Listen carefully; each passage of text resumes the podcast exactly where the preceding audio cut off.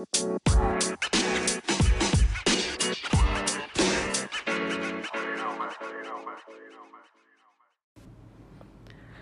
வணக்கம். பிஎன் வெனிதோஸ் வெல்கம் டு தமிழ் பாட்காஸ்ட் மோமோ நான் உங்கள் மனோ பேசுகிறேன் பேசிக்காக நமக்கு எப்பவுமே நம்ம நினச்சதை ஃபுல்லாக பேசுகிறதுக்கு எப்பவுமே சான்ஸ் கிடைக்காது. ஈவன் கிளப் ஹவுஸ் வரைக்கும் ட்ரை பண்ணி பார்த்தாச்சு. நம்ம சொல்கிறது ஒன்று நினைக்கிறதுக்கு ட்ரை பண்ணிகிட்ருப்போம் ஆனால் அது வந்து கரெக்டாக சொல்லி முடிச்சதுக்கப்புறம் சே கம்மியாக சொல்லிட்டோமோ நம்ம நினச்சதை கிளியராக சொல்லலையோ அப்படிங்கிற ஒரு இது வரும்.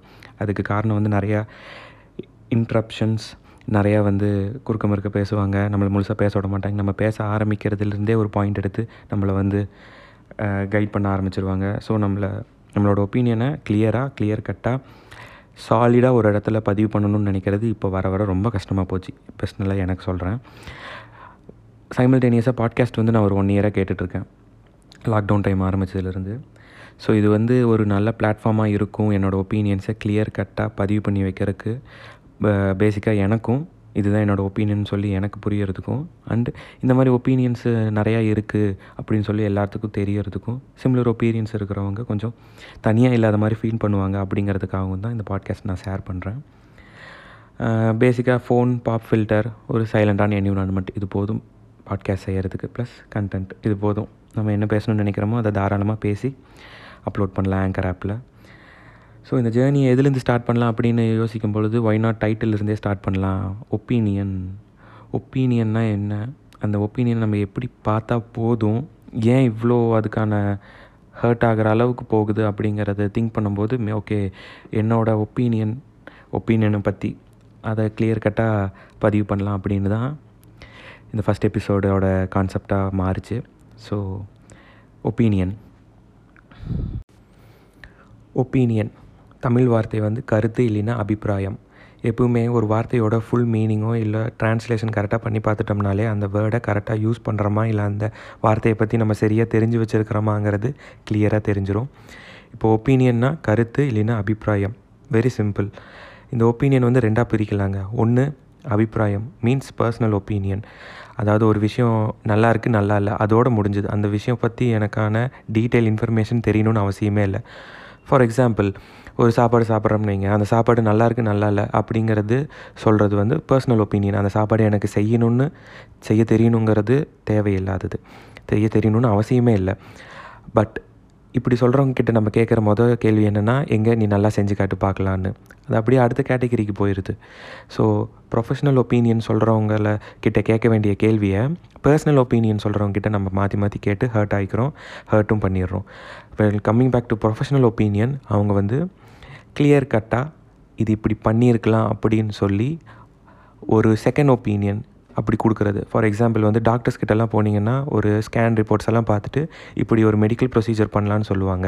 நம்மளும் அவங்களே சஜஸ்ட் பண்ணுவாங்க டாக்டர்ஸே நீங்கள் வேணால் ஒரு செகண்ட் ஒப்பீனியன் இந்த டாக்டர் கிட்ட கேட்டுக்கோங்களே அப்படின்னு சொல்லி வேறு டிபார்ட்மெண்ட் டாக்டர் கிட்ட சொல்லுவாங்க. மீன்ஸ் ப்ரொஃபஷ்னலாக அந்த விஷயங்களை பற்றி நல்லா தெரிஞ்சவங்க இதை இப்படியும் பண்ணலாம் அப்படின்னு சொல்கிற மாதிரி இருக்கிறது தான் professional opinion which commonly known as second opinion so ஆனால் இது எவ்வளோக்கு எவ்வளோ நம்ம நார்மல் லைஃப்பில் மிக்ஸ் மேட்ச் ஆகி பர்சனல் ஒப்பீனியன் சொல்கிறவங்கிட்ட வந்து நம்ம செஞ்சு காட்டு பார்க்கலான்னு சொல்லி ஒரு கான்வர்சேஷன் அப்படி தான் ஸ்டார்ட் ஆகுது. அந்த மிஸ் அண்டர்ஸ்டாண்டிங்கில் ஸ்டார்ட் ஆகி அது பெரிய சண்டையாக மாறிடுது.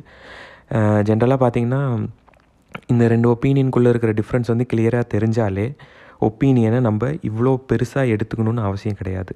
இப்போ ஜென்ரலாக எப்போவுமே ஒப்பீனியனால் தான் பயங்கரமாக ஹர்ட் ஆகுறாங்க. நம்ம ஒரு ஷர்ட்டோ எடுக்கிறோன்னு வைங்களேன்.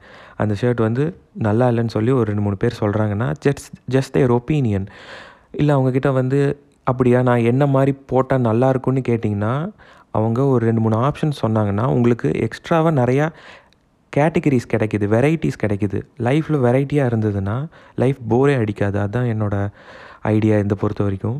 ஸோ ஒப்பீனியன்ஸை நல்ல விதமாக எடுத்துக்கோங்க ஹர்ட் ஆகாதீங்க. பட் இதுலேயே இருக்கிற ரொம்ப பெரிய பிரச்சனை என்னென்னா எப்பவுமே ஒப்பீனியனுக்கும் ஃபேக்ட்டுக்கும் நிறைய டிஃப்ரென்ஸ் இருக்குது நம்மளை விட வயசு அதிகமாக இருக்கிறவங்களாம் ஒரு ஒப்பீனியன் தான் சொல்லுவாங்க. பட் அதை ஒரு ஃபேக்டாக நம்ம கன்சிடர் பண்ணி நம்ம லைஃப் ஃபுல்லாக அதை ஃபாலோ பண்ணிகிட்ருப்போம் அதை கேள்வியே கேட்காம. ஃபேக்ட்னா ஒரு உண்மையான நிதர்சனமான ஒரு விஷயம் அப்படின்னு வைங்களேன். அதை எப்போ டெஸ்ட் பண்ணாலுமே அது வந்து ஒரே மாதிரி தான் இருக்கும். ஃபார் எக்ஸாம்பிள் வந்து சன் வந்து ஹாட்டாக இருக்கும் அப்படிங்கிறது ஃபேக்ட்டு ஆனால் வந்து சாயந்தரமாக டீ குடித்தா நல்லா இருக்காது அப்படிங்கிறது வந்து ஒப்பீனியன் நம்ம அது வந்து ஒரு ஃபேக்ட்டு ஓகே சாயந்தரம் குடித்தா நல்லா இருக்காது அப்படின்னு சொல்லி நம்ம பிளைண்டாக அதை ஃபாலோ பண்ணணுன்னு அவசியமே இல்லை. இது வந்து ரொம்ப பெரிய டேஞ்சராக கூட போய் முடியும். ஒரு நல்ல எக்ஸாம்பிளோட சொல்லணுன்னா ஆல்கஹால் கன்சியூம் பண்ணுறாங்கன்னு வைங்களேன். அது கன்சியூம் பண்ணால் உடம்பு பாதிக்கப்படுங்கிறது ஃபேக்ட்டு ஆனால் ஆல்கஹால் கன்சியூம் பண்ணுறவங்களோட கேரக்டர் தப்பான கேரக்டர் எப்பவுமே அப்படின்னு சொல்கிறது ஒப்பீனியனு ஸோ இதை ரெண்டையும் நம்ம செப்பரேட்டாக பிரித்து பார்க்குறதுக்கு எப்பவுமே தெரியணும். அப்படி தெரிஞ்சால் தான் எப்பவுமே நம்ம சைட்லேருந்து ஒரு ஒப்பீனியன் எப்பவுமே ஜென்ரேட் ஆகும். ஒரு ஒப்பீனியனை ஃபேக்டாக பார்த்துட்டோம்னா நம்ம சைட்லேருந்து எந்த ஒப்பீனியனும் ஜென்ரேட் ஆகாது. நம்மளோட பர்சனல் பெர்ஸ்பெக்டிவாக அந்த விஷயம் அந்த இடத்துல எதுவுமே இருக்காது. பிளைண்டாக ஏதோ ஒன்று ஃபாலோ பண்ணிகிட்ருப்போம் ஸோ ஒரு ஓவராலாக ஒரு கிளியர் கட்டாக ஒரு சின்ன ஒரு விஷயம் சொன்ன மாதிரி உங்களுக்கு புரிஞ்சிருக்குன்னு நினைக்கிறேன் ஒப்பீனியனை பற்றி ஜென்ரலாக நெகட்டிவிட்டியை இக்னோர் பண்ணுங்கன்னு சொல்லி இப்போது ரீசெண்டாக நிறையா விஷயங்கள் சொல்லுவாங்க எல்லாருமே.